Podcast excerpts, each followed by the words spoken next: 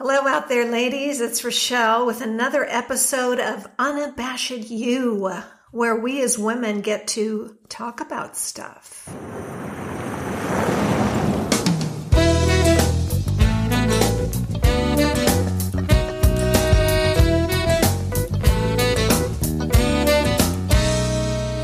Unabashed You is women talking about stuff. It's a place where we can be uniquely ourselves without apology. We want to be wise, to know our worth, and to enjoy whimsy. It doesn't seem to matter who the guest is. I am moved by each woman. Ellie, our guest today, is no exception. Her take on the concept and reality of failure will change how you view your own missteps. I know it has for me. She could be my daughter, and yet she taught me how to shift my thinking during our conversation. See if her outlook helps to shape yours too.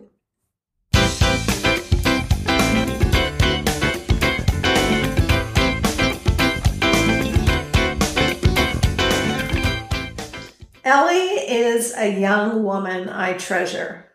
I've known her for several years now. We met when she was a teaching artist, sharing her love of performing arts with kids at the organization where we both worked. She's multi-talented as a performer, actress, mime, and clown, which we're going to hear more about today. I do want to add on the personal side that she is one of the sweetest, gentlest, kindest people I've ever known. Welcome, Ellie. Yay! So sweet. Yeah, well, it's all true, and then some. Yeah, I really wanted to touch on your work as a performer because, and then we'll get more into that. But you're actually a professional performer. I mean, it's more than just a hobby. It's part of who you are and what you do. So we'll get more into that. Let's start with getting to know you a little bit so our audience can get to know you. 3 words you would use to describe yourself. Ooh, I would have to say honest, hardworking, and perceptive. Ooh, honest, hardworking, and perceptive. I like those. Honest, hardworking, and perceptive. Yes, I can see all of those in you. Definitely. Okay, yeah. I love that. Ellie, one of your favorite books of all time, it just like maybe from when you were a kid or maybe more recently, just something that you're like, oh my gosh, this book. Oh, Little Women all the way. Team Little Women, Team Beth, Team Jo. Such a good book. I remember the first time I read it and I was like, this is the family I would want to create for everyone with all of the supportive sisters. And I really resonated with Beth and how she always put other people before herself. I thought that was always so beautiful. And just everyone's relationships, I felt like I learned a lot every time I read it. So you've read it multiple times then also. Mm-hmm. Okay, yeah. Do you have a favorite movie version? I think there's at least 3. A very old one, one with Susan Sarandon, and then one with Laura Dern, as I'm thinking of the moms. You know, I've never seen any of the movies, actually. Which, I mean, I would totally be down for it. I think I just have such a specific, growing up with the way that they all look in my head, and it's so pure and simple. And I think I like it just the way that is. But I did see the commercial for the most recent one, and I think I would watch that. It looked really good. So well, and I really admire and sort of honor the fact that you have it set in your head, the characters, and you don't really want anyone to change that for you. I get that. Mm-hmm. That makes sense. Yeah, because you see everybody a certain way, and when someone puts that forth for you, then you lose some of what you see in them personally. And so I really like, of course, for instance, I love the Harry Potter movies and the books. They're both wonderful. But with something so personal as Little Women, I imagine them all a certain way, the way that they act and the way that they sound. and the way their presence. And I really like the idea that nobody's putting them in boxes for me, but they're exactly how I perceive them to be. Nothing less than that. Right. And you have a very different attachment to Little Women than you do to Harry Potter. Right, right. Okay, so you don't mind reading the books and watching the movies. It's kind of like a very different thing. Little Women is like personal. It's personal to you, your attachment, your connection to it. A very whimsical question. Who would you want to be stranded on a desert island with?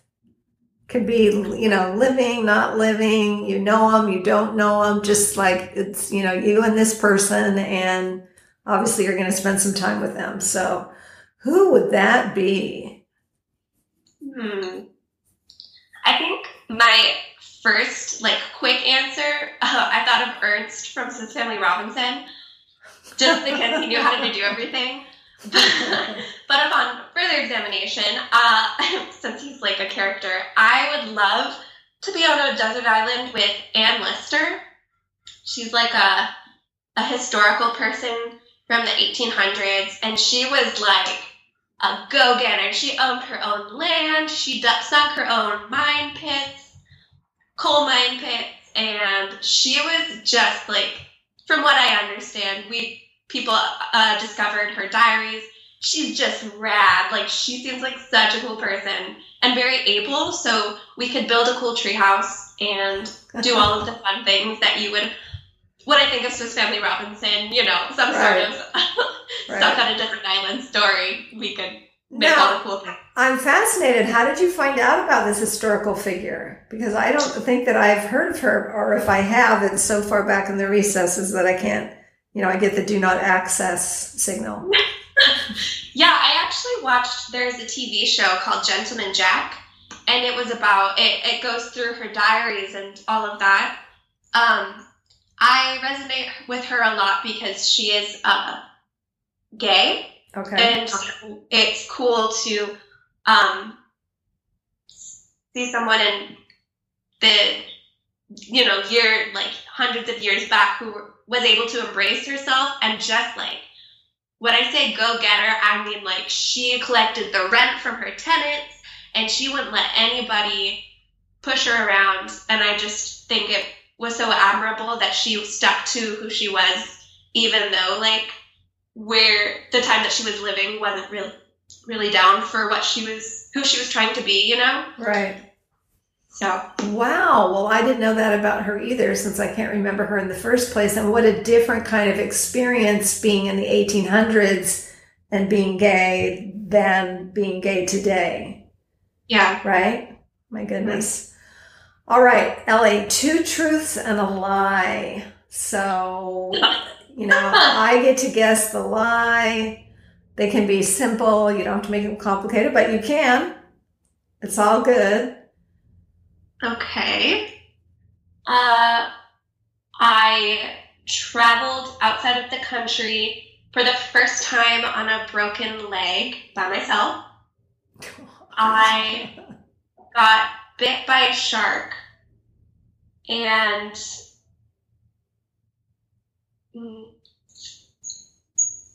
I'm obsessed with board games. Whew. Okay, outside of the country for the first time by yourself with a broken leg. Okay. Second one was you were bitten by a shark. Third one, board games. Okay, I'm going to say, well, I'm going to say, don't comment yet, but board games is true. Okay, so now I'm down to the shark and the traveling outside of okay. I'm going to go with the traveling outside for the first time with a broken leg as the lie. No, that's true. Oh, well, you know, shark, I thought, you know, you and Sean snorkel and stuff. So I thought, you know, you maybe ran into a little leopard shark, and I know they're supposed to be very tame, but maybe it just kind of grazed you or whatever. Okay, never bitten by a shark. Okay. So of course now we have to hear about how on why and how you were able to navigate traveling outside of the country by yourself with a broken leg. And first of all, how old are you in this scenario? I am 22. It was the first time I was out of the country also. So what had happened... You were 22 at the time? You were 22 at the time? Okay, okay. So that's her. Okay, that's pretty young. Yeah. I had broken my ankle doing tramp wall, which is a type of circus exercise. So much fun. I was just being a little silly and wasn't really taking into the account the amount of danger that I was putting myself in by only sort of doing the trick instead of like full force, you know? Committing, thank you. So I broke my ankle, which was great. And I was going to a clowning workshop in Italy for a month. And I've been looking forward to it for like an entire year. Mm. I paid for it. It was like it was the dream, you know? And at first I was kind of nervous because what can you do with a broken leg and all of that stuff? And my mom was really nervous for me. She offered to fly all the way out with me, but aww. I know, it was so sweet of her. But ultimately, I just decided that all of the pain would be worth it. It was really hard. At the last second, they changed the plane things. And so I had a 15-hour layover in New York, in JFK. And I couldn't go anywhere because I had my crutches and all that stuff. So I sat at a bar table and watched all 3 World Cup women's soccer games, which was great. So I feel like I could travel. I feel like I could do anything after that experience. It was really hard. And my ankle was so swollen and all of that. Because I had only broken it like a week or two before I left. And they really considered having me get surgery. But at the last moment, they were like, she's young enough. She'll be okay. So a 15-hour layover. I haven't even gotten past that. 15-hour layover. Wow. Yeah. Wow. And I told myself I would not watch any of my movies or TV shows from Netflix or anything like that, so that I would have entertainment on the long plane rides. So I did a lot of reading and watching people and watching the World Cup. It was... Again, I feel like I can do anything after that. Wow. Okay, and I know you like board games because I'm sure you and Sean and lots of other friends that you have enjoy and love playing board games. So I knew that one was true for sure. Yeah, oh my goodness. I can't think of anything crazy that I... No. Those are great. Those it threw me. I didn't get it right. That's okay, though. Ellie, as women, I believe we struggle with worth. How do you counteract some of the mixed messages we receive as women? How do you deal with that? How do you get your sense of worth? Well, it's always a struggle, I think. I wouldn't say that it never goes away. There are always ups and downs, but one thing that I found, first of all, not to compare myself to other people, which is so hard, especially in the theater industry where you see all of these people getting all these opportunities and you think, that's what I need or that's what I want. When in reality, nobody's path is going to be the same, which of course everyone hears that and they roll their eyes and they're like, yeah, whatever. But it's so true. My success is not comparable to somebody else's. Right. And so I really need to, or I try to find my worth in who I am instead of what I'm doing. Good. So that all of my quote unquote success or work things that I'm able to accomplish don't take away from who I am and who I want to be and what sort of a mark I want to leave in this world, you know. Mm-hmm. I have index cards up in my room that say, I'm proud of you, talking to myself. There's a Sierra Boggess quote that says, I am enough, I am so enough. It is unbelievable how enough I am. I love that. Isn't that wonderful? And I try to tell myself every day, you are on this earth for a reason, surrounded by these people for a reason. You know, you have, like, what I am doing, either through theater or through who I am as a person with other people, there's a purpose to it. You know, if one door closes, somewhere God opens a window, that kind of a mindset. Right. And then any sort of setback, well, what I perceive to be a setback or a hindrance ends up being even better for me because it opens doors for other things. Right. So, that you couldn't see or anticipate. Yeah. Exactly. Funny how you can't control your life. Weird.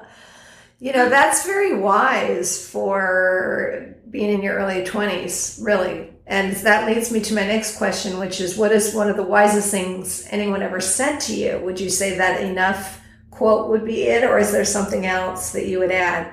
Sort of, you know, we all have these, I hope we all have these little wisdom nuggets that, you know, just have resonated with us and that we just keep handy and then we can pull them out as needed. Is there one that you would like to share with us? Yeah, of course, that Sierra Boggess quote is definitely, I keep in my heart. The one that I always go by is a Winston Churchill quote. And this might be paraphrasing, or this might be exactly what he said. I cannot remember. But it says, he says that success is jumping from failure to failure with no lack of enthusiasm. Mm. And, which is crazy, because if you think that, you know, we as a society are told, if you fail, then that's bad, you're wrong, try a different path. When really, failure is the thing that helps you get to the next level and defines who you are. And I think it should be celebrated. I think we've talked about this. When you're a clown, oh man, that's the whole point. You know, you watch a clown come on, and the whole purpose is that they fail at what they're doing. And that's where the laughter comes from, which is really interesting. You know, I remember when I went to Italy and we were in the clowning classroom, and our clowning instructor, who was fantastic, Andre, love him, did not speak a word of English except some swear words, which we love.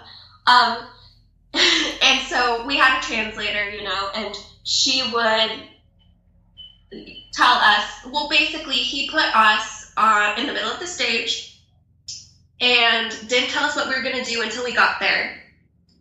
And then as soon as we tried something, he'd say, no. And so we had to try something again. No. Up until the point where you had nothing left. So you're up on stage, vulnerable. You can't do anything about it. And so you just have to be okay with this feeling of failure. Mm-hmm. All of us did it, and not only did we create this like really close-knit community after that, but I trusted that I was going to be okay. And it was crazy because a lot of cool things came out of that, because when you have nothing, it's so much easier to create something. Plus the fact that when you feel like you quote-unquote fail in that situation, it really takes your ego away, which is great, because it's hard to get better when you have something in the way telling you, I have to be this good now. You know what I mean? But if you don't have that boundary or that feeling of, I can't go backwards in order to go forwards, then you're able to create anything. Wow. That is incredible. I have a couple questions based on that exercise that Andre walked you all through. Did he say no to everyone, no matter what they brought forth? So that was the point of the exercise, was to kind of strip you down, so to speak, to where there was nothing left. And then he could, you know, help inform you from there about it's okay to feel that. And that takes us to a place of ground zero, and we're all there. Every single one of you are at the exact same place of being completely vulnerable And then I'm sure people had different reactions, like feelings of rejection or maybe even abandonment. Like, I flew all this way and this guy keeps, no matter what I do, he keeps saying no. And but how fascinating that he took that all away in order to kind of start over. I'm just so intrigued by that as an exercise. And although I'm sure in the moment it was very confusing and probably painful, it ended up reaping tremendous rewards. Would you agree with that? Oh, yeah. I think one of the most interesting things, I would say every person that went up there cried. Oh, gosh. Here's the thing. You know, I think everybody has had situations in their lives where they felt like that. They felt isolated. They felt like they couldn't do anything. And interestingly enough, a clown, that's where you take everything from, is the pain that you feel inside, and you expose it and let people laugh at it. Which, when you think about that, that's pretty crazy. It's kind of sad in a way, and yet, yes. I mean, there's that it's not a stigma, but the idea that people say clowns are sad. I think that's kind of where it comes from. It feels great, honestly, but it's also really hard because a lot of the comedy that we worked on stemmed from this inner pain that we had. Wow. And so starting at that level, finding that emotion, that pain, bringing it up and exposing it in a way where people were laughing at it, woo, it's tough. You need to have a strong sense of self-worth, don't you think, to make that happen? For everyone, by any means, not for everyone. I have quite a few friends who have tried clowning and they're not into it, and I totally get that. But I think if you are able to fully let go to the point where you feel like everyone else could think so lowly of you, but you know that even in your lowest point of what people would consider failure, that you can rest in that and be okay with that and build from that. It's incredible. It's incredible to see all these people get to their lowest point where everyone else would be like, oh, what a failure, you know, and leave them at that. And a lot of people would stay there, unfortunately, would dig deeper into that hole. But Andre was teaching us, okay, you're going to sit here in this failure that you're you think of school, right? And you get A, B, C, D. I was going to say E, F. And so we grew up in this society where A is good, A is success, F is failure, right? And if you're failing, you're bad. You need to work on yourself. Whereas with what we learned, there shouldn't be this comparing system. Because nobody learns from that. It's just, it digs deeper into your self-worth, which is, you know, what we talked about earlier. Okay. Go ahead. Finish your thought, please. I'm just going to say, I think self-worth is so important because it's the self and your worth in yourself, not what anyone else thinks of you. Mm-hmm. Mm-hmm. Exactly. Because nobody can do it for you. It really has to come from within. All right. Now, I want to get into more of the clowning thing, but I feel like we need to back up a little bit to talk about how you became interested in this, even in the first place, because you don't hear of too many young 20-somethings female wanting to get into clowning. I mean, it's, you know, I think... You know, I'll just reference Modern Family as a show that has kind of brought clowning back a little bit to the forefront. I mean, it's just not, you just don't see about it and hear about it as much as you did at different times in past times. And maybe that's different in certain parts of Europe. Like, you know, you went to clowning school, a camp in Italy, and obviously mime. Didn't mime originate? Well, I mean, the greatest mime of all time, whose name right now, access denied, but Marcel something or other. Myself.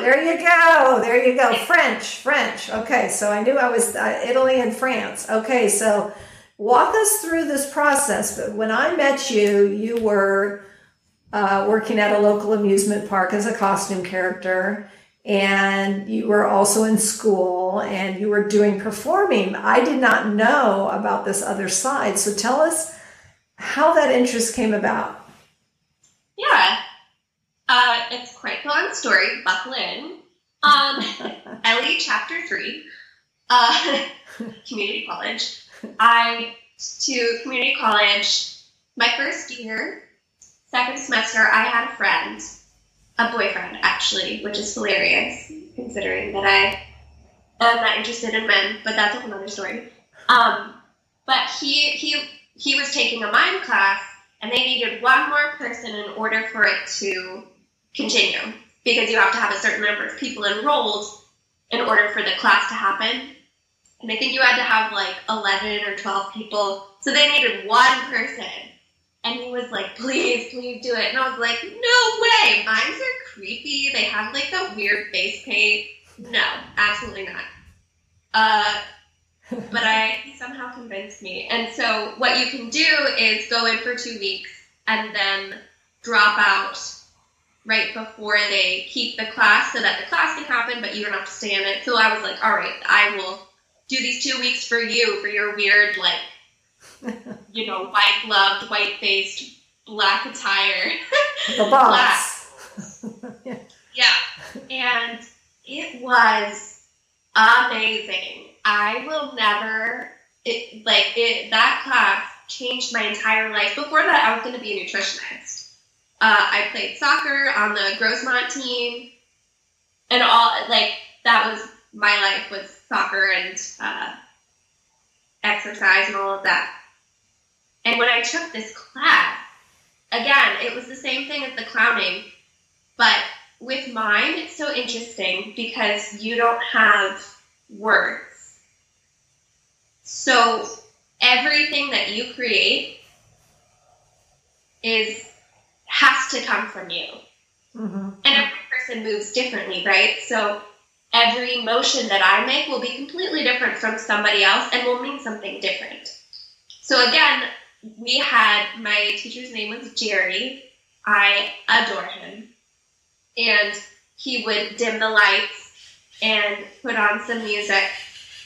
And we would do a lot of soul searching. There was a lot of crying in that class, but for different reasons. There was a lot of crying in circus, let me tell you. Well, in theater too, yeah. And it was crazy because I had never dug that deep into myself and my emotions before. I never let myself because it's dark and scary down there. But when he ended up leading us to that place and we sat and thought about, who are we and what are all the things that have pained us and how do we reveal that through this movement and share it with other people. And so for my project, because we had a finishing project and we would do a little cabaret for people to come see, I created, most of the mime pieces were funny, right? I created a very serious one about the Holocaust because since I'm Jewish and I have Jewish roots and I feel very connected to that time period. And it was amazing because I felt all of these emotions that I'd never felt before, and I used them in the movement. And it affected the people watching because they knew that what I was doing was coming completely from my heart and from my soul. And I had never felt anything like that before, of watching people be so affected by something that has no sound. Mm. We're so used to words. Words are the way that we convey lots of things. You think of Shakespeare and all his words, which is great, love Shakespeare. But mm-hmm. with mime, it has to come from you. It just has to. You can't duplicate it. If someone else would do the same piece, it would be completely different. Right. Plus, one of my favorite things that Jerry ever taught us was, he said, as soon as you stop working on your piece, it dies. And I was like, well, that's dramatic. But you think about, I still work on some of the pieces that I created. I'd say every year I create like a new piece. Because it takes a while to develop things in a way that people understand. But every time I do the piece, it's a little different. Because I'm older, I have different experiences, and it means something different to me. And sometimes, you know, I have this one piece that I do about bullying. And it is completely different from 2 or 3 years ago when I created it. Because my experience with it is different. The ending is different. Mm-hmm. And it wouldn't come from the heart. It wouldn't have the same meaning if I tried to do it in the time frame that I created it before, when I had different mindset, different things going on. Right. So I did that class, and I was like, wow, wowie. Like, what? How is not everyone doing this? This is crazy. Like, talk about therapy. Woo! I was so stoked.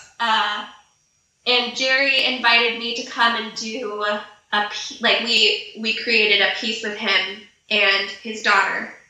And it was a full length, 1.5 hour mime show. Wow. Crazy. Which, again, if I had not taken that class, I would have been like, no way, Jose, am I going to sit in silence for 1.5 hours? But it was so fun. And from there, I started getting interested in all sorts of movement. And he taught a little bit of Commedia dell'Arte and Red Nose Clowning. Commedia dell'Arte is an Italian mask art form. So fantastic. Please look it up. It's so cool. And all of the characters are very stylized. They all have very specific movements. So I saw an audition for a circus show, which is where I met Sean, who we've been talking about earlier. Uh-huh. And it was so fun because, well, first the auditions were awesome. We did like a silly monologue, and then they put on music, and they were just like, dance to the music. And then they changed music, and we do a different dance. And they gave us some situations where we had to basically mime it out. We could talk, but in gibberish. We could not talk, which gibberish is so much fun. Yes, and by the way, and that's another thing. People have a hard time doing it because they feel so silly. And let me tell you, if you feel silly, if you feel embarrassed, you're doing clowning right. Just stop it. So, you know, we're in it. I got hired along with 2 other boys. There's 3 clowns total. And I found out that I was the first girl they'd had in a long time, like years and years and years. And that kind of blew my mind, because I didn't realize how valuable I was. I thought that's so cool. And then my director, we called him Papa Sprite. I love him. And he came up to me and he said, Ellie, your role is going to be much more challenging than these 2. Because when you see a guy fall, like trip and fall, it's hilarious. You're like, oh man, that silly guy. When an audience sees a woman fall, people don't laugh. They're like, oh my God, is she okay? Oh. Right? And that's so sad, but that's the reality. That's the difference between men and women in this profession. It's so unfortunate. But for me, I had to figure out, okay, well, how can I be funny and get around this gender difference? I was so frustrated with these boys what they did to make people laugh was act feminine. I thought that was kind of messed up. People could laugh at men being women, but they couldn't laugh at an actual woman. And my director was like, again, he was like, you're going to have to act strong, which is fine. I can act strong and almost manly. He's like, you cannot act girly in any way. And it was hard. It was really, really hard, because I'd look at these boys and they just, like, you know, do some feminine things, do like a like a hair toss or something. It was so easy for them to make people laugh, because apparently men pretending to be girls is hilarious because they're going to a lower status, you know? They're being less than, they're being quote-unquote less than what they are, which I think is, we need to change that. And so I eventually figured out that the way to get people to laugh, in my case, was to blame it on other people. So, you know, we had a stadium of 3,000 people. Sometimes we'd have more. We had standing room and all this stuff. It was a lot of people. And we would be in the crowd of all these people and mess with them and all that stuff. And all of these tricks and, like, the games that we would play with the audience, we couldn't really practice until we had an audience there, because otherwise we're just messing with a couple acrobats in the audience. You don't know how the whole world is going to take it. So that was kind of frightening, because I didn't have the easy laughter that these boys had in my back pocket. So if something went wrong, they could just revert to that and everyone would laugh. And I didn't have that. And so I remember the first night going out and being like, okay, do or die, you know? And there were definitely times where I would try something silent, very awkward, you know, gotta sit in the silence, recognize that that happened, let the audience recognize that I recognize that that was awkward, clowning moment, and then continue. One of the best things that I started to figure out, though, was I would pull a guy up, and then I would make him look bad. And people would laugh at him, because men apparently are funny. So I would, like, do a dance with him, for example, and then I would do a dip really fast, and he would obviously not catch me, and I'd fall on the floor, and I'd get super upset and, like, you know, get all mad and gibberish and yell at him and then push him back into his seat. Or if I saw a bald guy, I'd take his hat off and, like, kiss it, kiss his head, or, like, blow on it and, like, like, with my arm. And it was fun, and I figured out ways to do it, and it was awesome. And it was cool hearing some of the girls that were in the audience being like, oh my gosh, it's a girl! Because of course they hadn't seen a girl in who knows how long, if ever. So even though I had so many challenges to overcome, like, I am paving the road for all these other girls, and they can be me, well, not me, but they can be what I am. And I felt so cool to be, yeah, to show them what they can be. Sort of pioneering in a way, really. Yeah. Okay, so was that your first experience with clowning? Yes. Okay, so from there, you mentioned the tramp wall, so tell us what you're doing now. So now, I'm a clown and a mime artist for the circus collective where I live, which is fun. And I also have been learning tramp wall. Hopefully, I've had a contract this summer, and I've been talking to the producers, so they might hire me for tramp wall either this winter or next summer, which will be fun. And I've been training on tramp wall for 2 years. I got into it when I was in that previous circus show, because a lot of the acrobats did tramp wall, and so they would teach me, which was really fun. So explain to us, for those who don't know, what a tramp wall is. Of course. So there is a trampoline on the floor, and then there is a wall. And you jump on the trampoline on your back and run up the wall horizontally. And from there, you can, like, run up to the top of the wall and drop in. You can do flips and tricks. It's really cool. Highly recommend looking it up. And you feel like you're flying, which I love. So. All right, and let's circle back to what you wanted to talk about, which is you've made mention of the fact that being a female clown is definitely has extra steps in it versus the male, and you explained that so well, and I've never thought about it quite like that before. And then you wanted to talk, and you've talked some about how important failure is and trusting the hard work. Can you tell us about that? Yeah. Basically, started making my goal to fail so that I never stopped trying to look for things. And most of the time, you know, there's not a lot that always comes out of it, but when things do come out of it, it's amazing. So much more than you would ever think of, because it's not something you would think of, because it comes out of failure. What does that look like, making yourself fail? Okay, we're talking about probably in the performance world. Are we talking about doing the tramp wall, clowning, miming, all of the above? I think all of the above. Definitely, I guess I think mostly with clowning. Okay. Just, we have this, Andre taught us this face, an oh no face, I'm in trouble face, you know, where you just eyes wide and you stare at everybody in the audience and let them know that you are not doing it right. And that's what people laugh at, right? Is when you do something wrong, you take a pause, you look at everyone, and you acknowledge that they see that you messed up and or can't do it.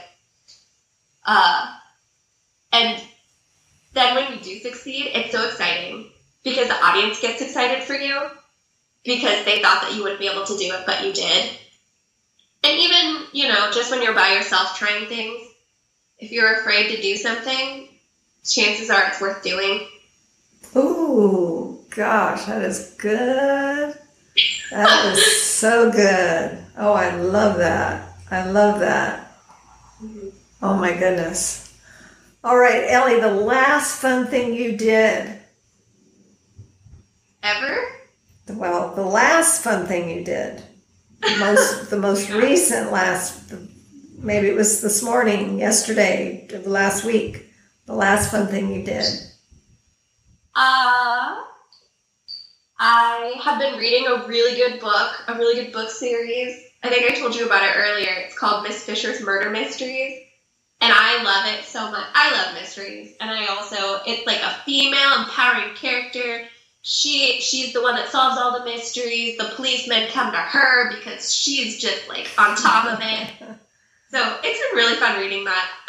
Makes me feel like I can do anything reading. There's something about, you know, seeing powerful women that make you realize that you have so much potential.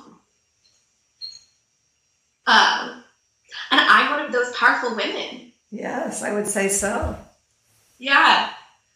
I'm learning and growing and becoming and teaching, and I'm helping the circle of women, and they become better and better, and I get to be a part of that. I love that, Ellie, too, because, you know, like we've made reference to, you're in your early 20s, you know, you've gone through college, and now you're pursuing these things that you've discovered you have such passion for. You didn't know, but they were put in your path in such a way that you kind of had to say yes. And so now you're on a completely different trajectory than the one you anticipated, and yet... Look at where you are, doing things you didn't even know you were going to love. You love them, and you obviously are on fire for the things you're doing and wanting to pave the way for future female performers. And this lesson, what you've taught us today about failure and how important it is, going back to your time in Italy with Andre, and how you have completely taken that notion of failure and turned it upside down in a way that I think we should all embrace. And I mean, I learned from you today. And that's one of the things that I find so exciting about doing this podcast and having these conversations with women of all ages. I learn something every single time that I can take directly into my life and apply right now. Now, the way I look at failure is going to be very different, and it will have been greatly informed by the things that you've said. Awesome. Any final words? Just don't be afraid to fail. Try it out. Promise. I love that. I love that. Well, thank you, Ellie. Thank you for your time. I appreciate it so much. What an honor it was to have you as a guest. And we'll get everything all organized on my side, and it'll be released on Tuesday. And I'll be sure that I'll text you a copy so that you can see it as soon as it's ready. I just treasure this time. Thank you for teaching me, truly. Thank you. Thank you. Oh my God, I love you so much. I love you, Ellie. I love you too. All right. We'll talk soon. Bye, dear. Okay. Bye.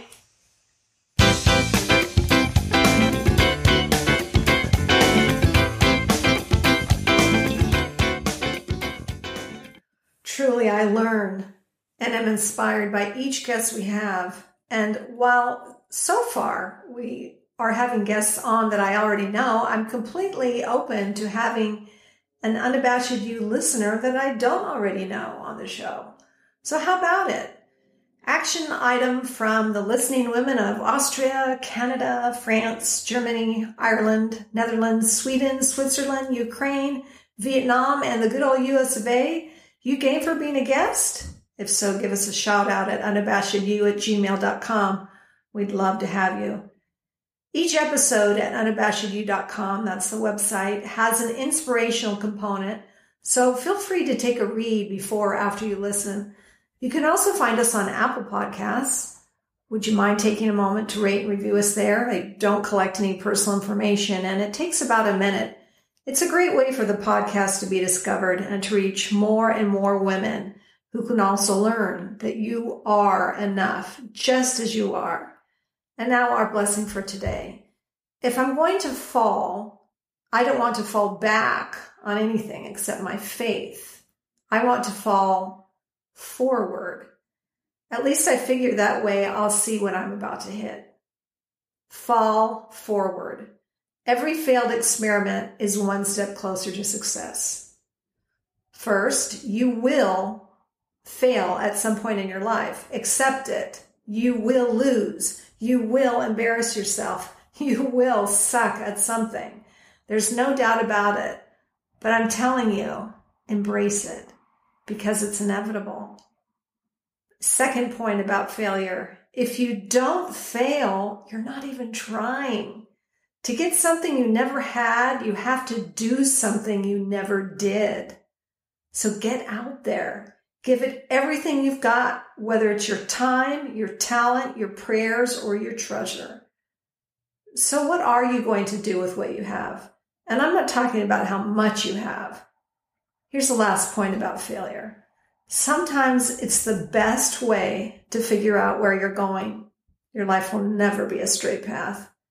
Not only to take risks, but be open to life.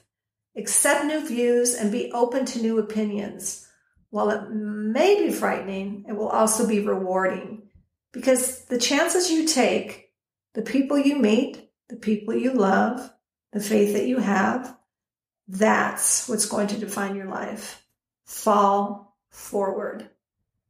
I get a big amen on that.